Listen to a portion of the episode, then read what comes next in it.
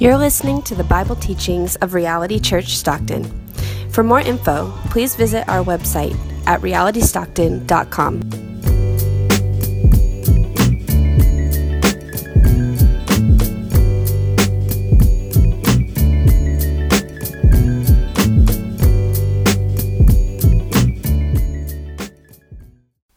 One Sabbath he was going through the grain fields, and as they made their way, his disciples began to pluck heads of grain. As the Pharisees were saying to him, Look, why are they doing what is not lawful on the Sabbath? And he said to them, Have you never read what David did? When he was in need and was hungry, he and those who were with him, how he entered the house of God in the time of Abiathar, the high priest, and ate the bread of the presence, which is not lawful for any but the priest to eat, and also gave it to those who were with him? And he said to them, The Sabbath was made for man, not man for the Sabbath. So the Son of Man is Lord even of the Sabbath. Again, he entered the synagogue, and a man was there with a withered hand. And they watched Jesus to see whether he would heal him on the Sabbath, so that they might accuse him. And he said to the man with the withered hand, Come here. And he said to them, Is it lawful on the Sabbath to do good or do harm, to save life or to kill? But they were silent. And he looked around at them with anger and grieved at their hardness of heart. And he said to the man, Stretch out your hand. He stretched it out, and his hand was restored. The Pharisees went out immediately, held counsel with the Herodians against him, how to destroy him. This is the word of the Lord. Okay, so I'm sure you're familiar, at least partially, with the story of the parting of the Red Sea found in the book of Exodus. In fact, some Jewish traditions hold that the parting of the Red Sea was the greatest miracle that was ever performed. Contemporary rabbi named Lawrence Kushner retells uh, the story of one midrash. A midrash is a sort of commentary or interpretive writing on the Hebrew scriptures. And he retells a, a midrash that mentions two Israelites named Reuben and Shimon, who had a very unique experience of crossing the Red Sea. And it goes like this Apparently, the bottom of the sea, though safe to walk on, was not completely dry, but a little muddy, like a beach at low tide. So Reuben stepped into it, and frustrated, he said, What is this muck? Shimon also scowled and he said, There's mud all over the place. Reuben replied, This is just like the mud in Egypt mud there, mud here. And so they went on back and forth as they crossed the Red Sea, grumbling all the way across the bottom of the sea. And here's how the story concludes For Reuben and Shimon, the miracle never happened. They missed it. And because they never once looked up, they never understood why everyone on the distant shore was singing songs of praise because they never looked up, they didn't understand why everyone was celebrating. There seems to be a very similar contrast occurring here in Mark and, and previous portions of Mark.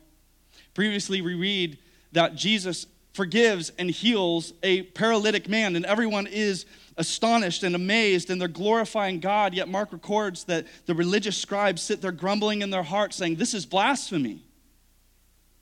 Later on, Jesus invites a tax collector, an outcast, to come and follow him. And he invites many outcasts and sinners and tax collectors to gather around and feast with Jesus and to celebrate, which celebrating in a broken world is a miracle, by the way. And yet, the Pharisees and the religious leaders are grumbling once again. Why is he eating with sinners? And why is he eating with tax collectors? And why are we fasting? And they are feasting, and on and on and on. And here again today, on the Sabbath day, when a man with a withered hand is restored, the miracle is missed again. For these religious leaders, just like Reuben and just like Shimon, the miracle never happened. Because they never once looked up. They never understood why everyone was singing songs of praise. They never understood why everyone was celebrating. Now, don't get me wrong, they were watching, Mark tells us, verse 24, and the Pharisees were saying to him, Look, why are they doing what is not lawful on the Sabbath? And then again in chapter 3, verse 2, and they watched Jesus to see whether he would heal on the Sabbath. Why? So that they might accuse him. So they are watching, but they're not seeing. They're watching, but they're not seeing. What's going on here? Well, it seems that their view is being obstructed. Their vision is being obstructed. And what seems to be obstructing their view is a concern for the Sabbath. And specifically, specific rules concerning how to remember the Sabbath. This seems to be the central issue that binds these two stories together. So, we're going to look at this topic of the Sabbath this morning. If you're taking notes, we're going to look at it in three movements the, the vision of the Sabbath, the distortion of the Sabbath, and finally, the Lord of the Sabbath. Let's look first at the, the vision of the Sabbath. Now, within these two stories, both centering upon the issue of Sabbath, Jesus reiterates the vision as to why Sabbath even exists, and then he displays it. He demonstrates it to the surrounding people. Verse 27 And he said to them, Here comes the vision. The Sabbath was made for man, not man for the Sabbath. So here's why Sabbath exists for you, not you for the Sabbath. And then later on in the synagogue, he tells a man to stretch out his withered hand, and Mark records in verse 5 and his hand was restored. And so he demonstrates really the heart of Sabbath in restoring this man. So, what does this show us as we kind of gather around these two sections this morning? What it shows us is Sabbath is to be a blessing, not a burden, and that it's restorative rather than repressive. Sabbath is a blessing, not a burden on our shoulders, and it is to bring restoration, not repression. Now, to understand this idea, it's important to travel back through the biblical narrative, all the way back to the story of Exodus, where God's people were delivered from bondage and slavery. In fact, the Bible tells us that for hundreds of years, God's people were expected to work tirelessly in Egypt with a grueling taskmaster breathing down their neck, ready to crack the whip the moment that they stopped working. Now, although their circumstance was very different than ours, they, like us, had been conditioned to fear the consequences of what would happen if they simply stopped. To fear the consequence of what would happen if I just stopped working. What would the fallout be if I just rest for a moment? They, like many of us, were fearful to catch their breath. They, like many of us, were deeply enslaved. And so God sends a deliverer to break the people free from slavery and bondage and to lead them toward freedom in the promised land. Anyone remember that guy's name? Moses. So God sends a deliverer. He hears the outcry of the people Moved with compassion, he sends a deliverer to set them free from bondage and slavery and bring them into a broad land, the promised land, a land flowing with milk and honey. And what we need to remember as we're looking at the Exodus is that the movement of Exodus was a movement of freedom. Exodus was a movement of freedom. And so, along this journey, as God's drawing them out and bringing them in, God gave his people a set of commands that would reinforce that freedom and set them apart as God's covenant people. Anyone remember what those were called? The Ten Commandments. And contained within the Ten Commandments was the law of the Sabbath, where we are introduced to really this concept most explicitly. Now, we have a, an earlier indication in the creation account that God rested, but this is where it really appears in explicit form. Look with me in Exodus 20, verses 8 through 11. The Lord says, Remember the Sabbath day to keep it holy. Six days you shall labor and do all your work, but the seventh day is a Sabbath to the Lord your God. On it you shall not do any work, you or your son or your daughter or your male servant or your female servant, not, not even your livestock or the sojourner who is with you within your gates. No one, no one under your care does work. For in six days the Lord made heaven and earth the sea, and all that's in it, and rested on the seventh day. Therefore, the Lord blessed the Sabbath day and made it holy. So, this is where we're introduced to really this concept of the Sabbath as an instruction from the Lord. But what we need to remember is that the movement of Exodus is a movement of what? Freedom. The movement of Exodus is a movement of freedom.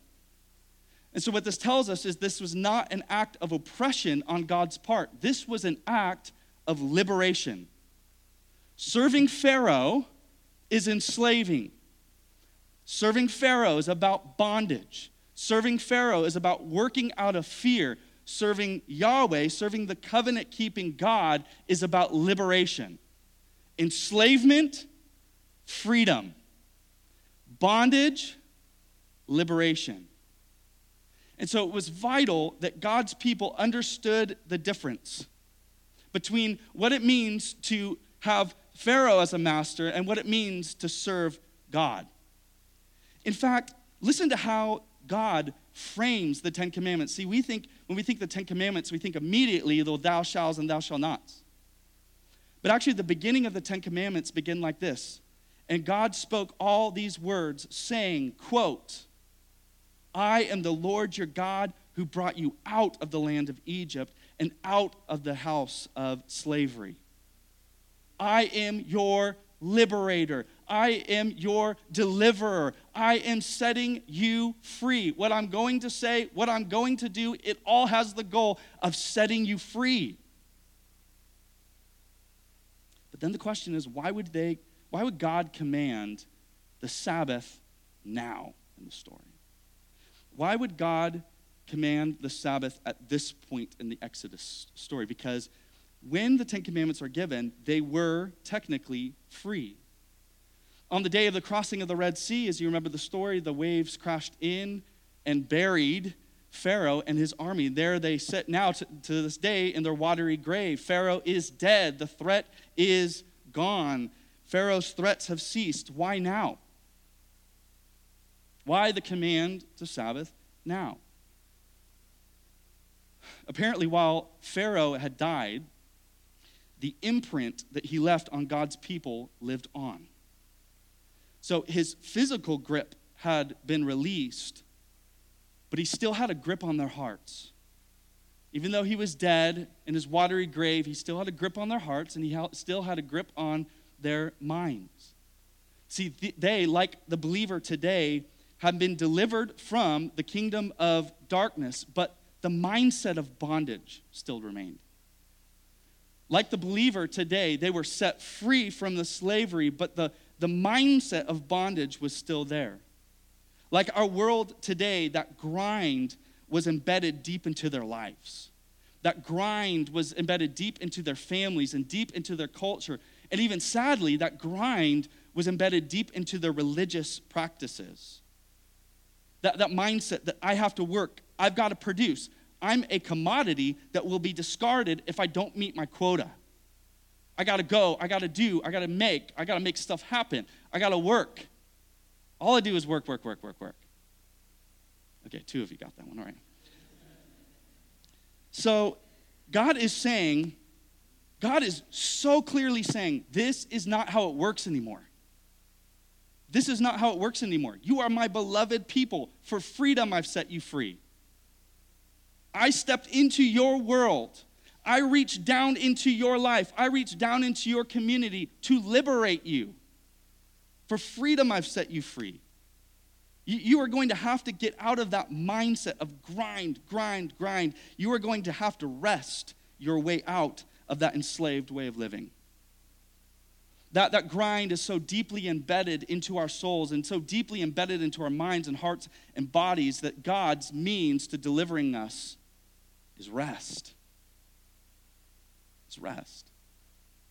The Guardian and, and other few uh, news outlets have published multiple art- articles over the last couple years exposing a sort of cancer that is spreading in the Silicon Valley, where tech owners, tech companies, tech employees are essentially foregoing meals and sleep in order to work. In fact, some are working up to 22 hours a day, seven days a week. They're not eating, they're losing their relationships, uh, they're not sleeping, all in order to optimize their job performance. People are, are skipping out on so much of life, not resting, not giving themselves even time to eat and proper self care, all to optimize their, their, their job performance. Now, a trend that's actually been occurring over the last 30 or 40 years in Japan is actually, it, it's a word karoshi, which means death by work. And it's this concept where people are so enslaved to work that people are, are having strokes and heart attacks in their 30s, are dying of starvation, being expected to work uh, 70 and 80 and 90 and sometimes over 100 hours per week in order to keep up the grind, and people are literally dying. And now we're beginning to see that appear in our own nation as well. And what we're seeing is we're really seeing it prominent in the Silicon Valley and other sort of tech hubs throughout the nations, but uh, throughout the nation. But we may be asking the question, well, what does that have to do with us in the Central Valley?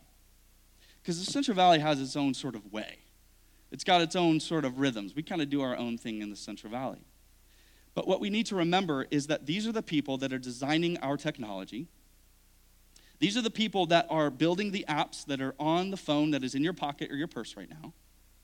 These are the people that are creating the algorithms that determine what you see online. These are the people that are influencing our culture. These are the people that are creating the cute little games that your kids play when you want them to be distracted. These are the people that are coding the programs that your boss uses to track your job productivity. These are the ones that are creating the systems by which your teachers uh, keep track of your scores and your performance, and on and on and on. It is of systemic proportions. Whether we know it or not, it is embedded into our culture, it's embedded into our lives, it's on our front doorstep, it's in our pocket, it's in our lives. God's people may have escaped Pharaoh's grip, but his tyrant voice resounds today. Work, produce, achieve. Don't stop. Never stop. You can't stop. Don't stop. This is where Sabbath comes in. Walter Brueggemann puts it like this Sabbath is about withdraw from the anxiety system of Pharaoh. The refusal to let one's life be defined by production and consumption and the endless pursuit of private well being. In our own contemporary context of the rat race of anxiety, the celebration of Sabbath, I love this, is an act of both resistance and alternative. It is resistance because it is the visible insistence that our lives are not defined by production and consumption. When we rest, we say, No, you do not define me. I am not your slave. I do not respond to your whip. I do not respond to your tyrant voice. You guys listening this morning? All right, I need you. I don't respond to that. And it's also the creation of an alternative. See, through Sabbath, God was not just bringing the children of Israel out of Egypt and out of slavery, but He was welcoming them into something new a new way of life, a promised way of life. And as God introduced the Sabbath to the, to the children of Israel, He is essentially welcoming them back into the garden paradise, a place that was marked by faithful work and yet joyful, refreshing rest. And so, as God gives them the gift of Sabbath, Sabbath was to serve as this. Now, picture this with me. Sabbath was to serve as this movable Eden that would travel with the children of Israel wherever they went, so that the children of Israel on a weekly basis could have access to life and joy and fulfillment and rest, to shalom. That was quite the rabbit trail, I admit. But stepping back here into the narrative of Mark, it's not hard to see that this vision of freedom had been seriously distorted we see a very different perspective of Sabbath here in Mark. Hungry disciples are seeking refreshment. Like the dudes are just hungry. And they're like, no, no, no, no, no, no, no, no. A man with a withered hand seeks to be restored in the presence of Jesus. No, no, no, no, no, no, no, no, no. So, what's happening? What's going wrong? Which leads us into our second point the distortion of the Sabbath. See, what had been intended to lift burdens had somehow become a burden itself, which is very interesting. A vision of rest had been reduced down to a series of rules. In a desire, and I believe it was a genuine desire to uphold the, the law of God that really was about and intended to protect freedom, they inadvertently had submitted to the yoke of bondage. So this is very interesting. They step into a realm that God intended for rest, and yet they use that Sabbath to retreat back into an Egypt mindset, back into an enslaved sort of way of thinking. And the question is how? Why? Where, how did they get to this point? Because we read a few hundred years earlier in the times of the prophet, it seems like much, many of the people in the nation were disregarding the Sabbath. And now there's this oppressive view of the Sabbath. What happened? Well, it's important to understand the history of this moment. First century Palestine was a very conflicted culture. So there was the obvious influence in Palestine and greater Israel, uh, the, the influence of the Hebrew culture. They had the things like temple and synagogues and the Torah and ceremonies and festivals and the Sabbath every week. So there were these deeply embedded cultural things that were distinctly Hebrew within Palestine and the greater Israel, uh, Israel territory. But at the same time, this was now a Roman occupied area. And with this occupation comes a ton of outside influence. Israel being sort of the, the bridge between the West and the East the whole entire Western world essentially shows up on their front doorstep. The whole Greco Roman world now plants its roots in Israel. And in a lot of ways, the, the Greco Roman world was very contrary uh, to the ways of God's people and the ways of the Hebrew scriptures. It was just a very different way of living. The Roman occupation brought messed up ideas about power, messed up ideas of corruption and immorality and sexuality and all these sort of things. They just embed themselves into the culture. And so there was this huge concern amongst the religious leaders about how they were going to preserve their identity as God's people. How are we going to remain distinct? We're outnumbered, we're outgunned, Rome, Rome is like on our doorstep. They're influencing our people like crazy. How are we going to stay God's people? How are we going to remain distinctly Hebrew? See, what tends to happen when religious freedom is threatened, or, you know, there's a threat to the stability of a, a prominent religious expression in a people group, what ends up happening is a splintering happens. And then polarization occurs. Now, we have illustrations of this in the United States. We have uh, Reformed Judaism and we have Orthodox Judaism. Uh, maybe a, a little bit more relevant example is that we have right wing conservative evangelicalism and we have the more left wing Protestant mainline Protestant, Protestant, Protestantism. So we have the right leaning, left leaning.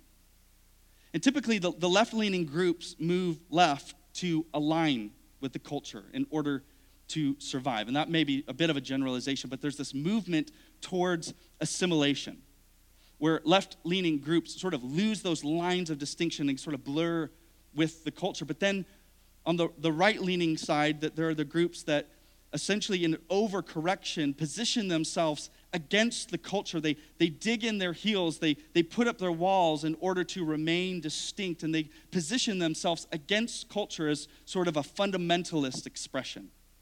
So we have on one side, we have assimilation, and then on the polar opposite side, we have fundamentalism. And we've seen waves of that in our nation as well. The second group, that group of kind of right leaning fundamentalism, put up our walls, remain distinct group, seems to represent the movement of the Pharisees, who we're reading about here in this portion of Mark. They saw themselves as the protectors of the law, they saw themselves as enforcers of national holiness. Think about this for them. They are, they are saying, we need to remain distinct, we need to remain holy. We are in a time of turmoil. We need to make Israel great again. It wasn't MAGA, it was MIGA. Okay? really, it was a right leaning group that we need to make Israel great again. We need to secure what used to be. One of the ways they would accomplish this is fencing in the law of God with extra regulations to keep it holy. And over time, they adopted a list of 39 activities that were forbidden on the Sabbath.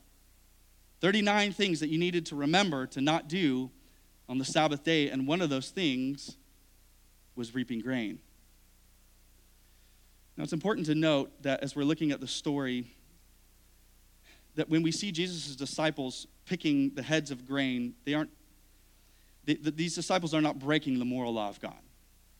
Jesus would never lead his disciples to break God's moral law.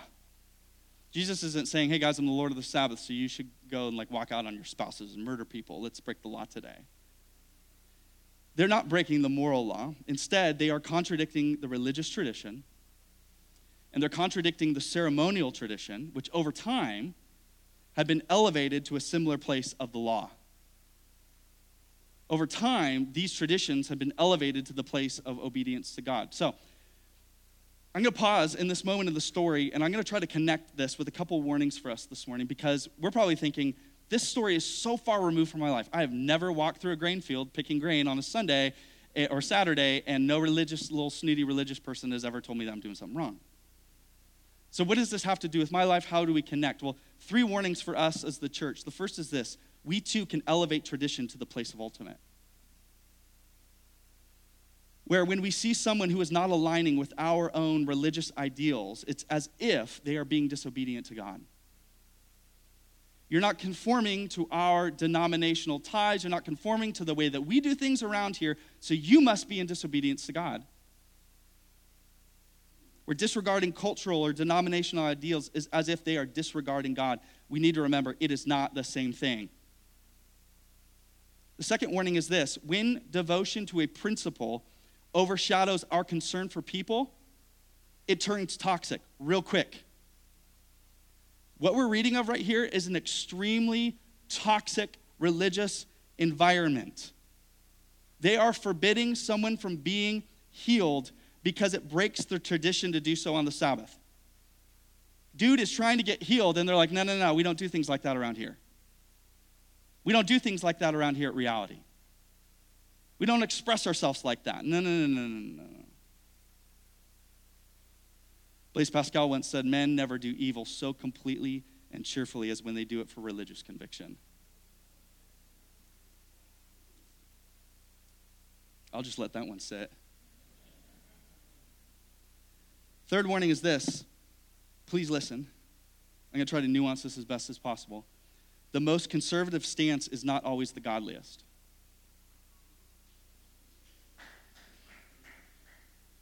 All right, we know who the liberals are. Just kidding.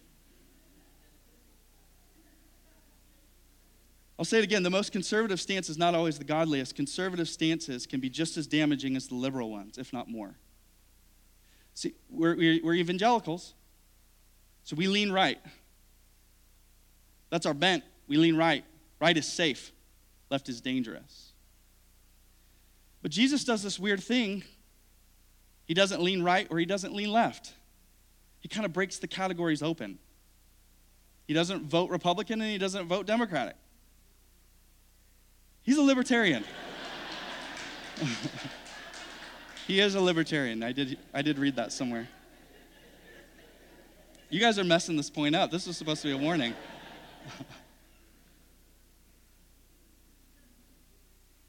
Jesus is too conservative for liberals and too liberal for conservatives. He's always going to be. In fact, to kind of illustrate this point that the most conservative stance isn't always the godliest, let's think about this. Who is now beginning to plot Jesus' murder? who just walked away from this scene and fir- began the first explicit mention of Jesus' death. So Jesus challenges their distorted view. Verses 25 through 26. And he said to them, Have you never read that da- what David did when he was in need and was hungry? He and those who were with him? How he entered the house of God in the time of Abiathar, the high priest, and ate the bread of the presence, which is not lawful for any but priests to eat, and also gave it to those who were with him. So, what's the point of bringing this story up here uh, from the Old Testament? Well, the idea is that in the instance of King David going into the house of God, eating the showbread, giving it to uh, his, his comrades with him, God didn't condemn him for his actions. That technically broke the ceremonial tradition. What David did was totally unconventional. And the reason Jesus, or at least I think one of the reasons that Jesus brings this up to the religious leaders, is to reveal to the scribes that they have been interpreting the law too narrowly. And because they are interpreting the law so narrowly, they have missed the breadth of the scriptures. They have missed the heartbeat of the scriptures. That they have drifted from the intention of God's law because remember, the movement of Exodus was a movement of what? Freedom. The movement of Scripture is a movement of freedom. They had a distorted view of the Sabbath, and what they had done is now not just misrepresented God, but they had now weaponized God's word. They turned God's word, God's law, the tradition of God into an actual weapon to hinder from restoration, to hinder from true rest. And so the question is then what is the accurate way to view Sabbath? If we've seen the vision and we've seen the distortion, then what is the accurate way to view the Sabbath? Which leads us into our third and final point the Lord of the Sabbath. Verses 27 and 28. And he said to them, The Sabbath was made for man, not the man for the Sabbath. So the Son of Man is Lord even of the Sabbath. So Jesus is essentially saying two things here. The first is this He is affirming that the Sabbath is a gift from God. Friend, you need rest. You need rest. You are like tired. You are burdened. You are grinding hard. You live in a culture that is not going to cease. You live in a culture that's not going to be like, hey, you know what? You need today off. Take the day off. You need rest. We need regular, consistent days rest. My brother David taught on that this last week during our midweek. In a world that uses and dehumanizes people as cogs and machines, we need rest to be human again. To be reminded before we're a human doing, God made us human beings. There's an article in The Atlantic published, I think it was just a couple weeks ago, and it was titled This Workism is Making Americans Miserable. And they said work has morphed into a kind of religion, promising identity and transcendence and community. And they said, let's call it workism. And they said that the decline of traditional faith in America has coincided with an explosion of new worship ex- expressions. This is from the Atlantic, remind, remind, you. They say some people worship beauty, some people uh, worship political identities, and others worship their children. We're going to get to that in a couple weeks. Uh, but everyone worships something, they say. Pretty insightful. And they say workism is among the most potent of the new religions that are competing for congregants. And then listen to what they say. What is workism? It is the belief that work is not only necessary to economic production, but also the centerpiece of one's identity and life's purpose. And the more belief that any, eh, I'm sorry, and the belief that any policy to promote human welfare must always encourage more work. In other words, this approach, as we place and, and tether our work to our identity and tether our work to our life's purpose, when we do this, it comes with a demand for more and more and more and more. It always demands more. It's making Americans miserable. Never has it been more important to rest as an act of defiance, as an act of resistance, and say, I am not the sum total of my production. I am not your slave. I am a beloved child of God. I am not defined by my work. Work does not own me. Work does not own me. I'm not your slave, I'm not your errand boy. When we take dedicated days of rest, we are saying, we are actually declaring with our lives, I am not driven by success. I'm no longer driven by the need to prove myself. I'm no longer driven by the fear of stopping. I'm no longer driven by that idol of financial security. I am no longer driven by the whip, but I am driven by the unfailing love of God and the confidence that He is my provider. I'm not your slave, I'm a child of God. When I rest, I am making a declaration with my life that when I put my work down, God continues to hold me. When I, like Atlas, roll that big old globe off my shoulders, God holds the whole world in his hand. When I stop, God does not slumber. When I take my holy nap, Jesus is awake. The Christian says, I can lose my job tomorrow, but I will never lose my place in the household of God. The Christian says, Pharaoh, if you want to fire me for resting, go ahead. But I'm safe within the grip of God's grace.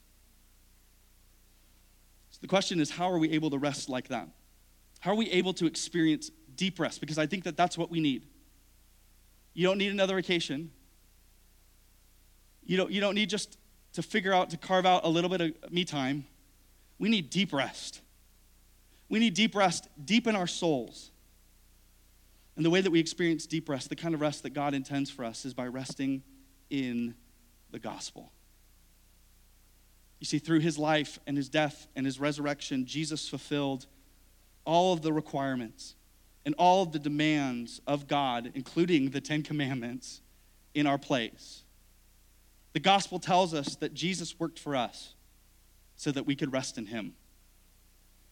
Jesus went uh, before us so that we can follow in a trail, in a wake of rest. And so, as the world charges on, grinding it out to make themselves something weary under the weight of proving themselves, God welcomes us into rest by trusting in the finished work of Jesus Christ and allows us to now enjoy that, that movable Eden that now goes beyond just a single day, but now transcends our everyday into our eternity that permeates every bit of our being, a forever rest through Jesus Christ. The child of God no longer responds to the voice of the tyrant, work or die. The child of God forever hears the voice of a Savior. It is finished. It is finished. It is finished. You see, when Jesus says that he's the Lord of the Sabbath, he affirms, not only affirms the Sabbath, but he goes even further. When Jesus says, I'm the Lord of the Sabbath, the Son of Man is the Lord of the Sabbath, he's not just saying, I affirm it. In essence, he is saying, I fulfill it. Jesus is saying, King David, the ceremonial law, the traditions, the priests, the Sabbath, they all exist to serve, to, to reveal something greater that is to come, something eternal, somebody better, and that somebody is me. It is all pointing to me. And that the rest of the Sabbath provides us simply with a foretaste of the forever rest that we receive when we trust in Jesus Christ. You ever wonder where we got our name reality? Be honest. All of you. How many of you actually know where it came from? Okay, great. Colossians 2. Therefore, do not let anyone judge you by what you eat or with regard to a religious festival, a new moon, celebration, or a Sabbath day. These are a shadow of the things that were to come. The reality, however, is found in Christ. These are the shadow, Christ is the substance. These are the, the sort of beams of glory, but the true substance, the true reality is Jesus Christ. Some historians note the provisions that Michelangelo made in order to successfully paint the Sistine Chapel, the, the ceiling of the Sistine Chapel, without the technology that we have today. And Michelangelo would often paint late into the night. But as you can imagine, lighting was an issue. In fact, no matter what he did to try to cast light upon the chapel ceiling and chapel walls, as he stood on the, the scaffolding, his shadow would constantly be cast in front of him on the wall and ultimately obstruct his view. The shadow was always getting in the way, in other words.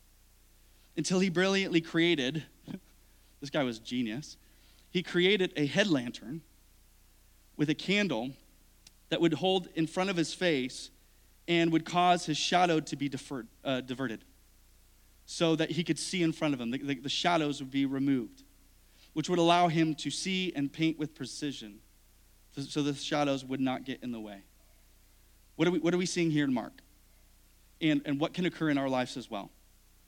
The truth is, sometimes the shadows can obstruct our view. Truth is, we probably allowed some of the shadows to obstruct our view of the true substance and reality that's found in Jesus Christ. Maybe there are traditions or maybe there are things that are just getting in the way, but we've allowed them to captivate our eyes. We've allowed them to captivate our view. And by doing so, we've distorted our view of Christ, and we've distorted our view of church, and we've distorted our view of the world. And Jesus today is he's inviting us to look past the shadows, to see past those shadows and to see the true substance that is in Jesus Christ. And so, what I believe Jesus is doing today is inviting us to look to the Lord of the Sabbath, look to his work for you, look to his life, look to his ministry, look to his death, look to his resurrection, look to his intercession, and rest deep. Rest deep in Christ. Rest deep, fam. Amen. Father, we thank you.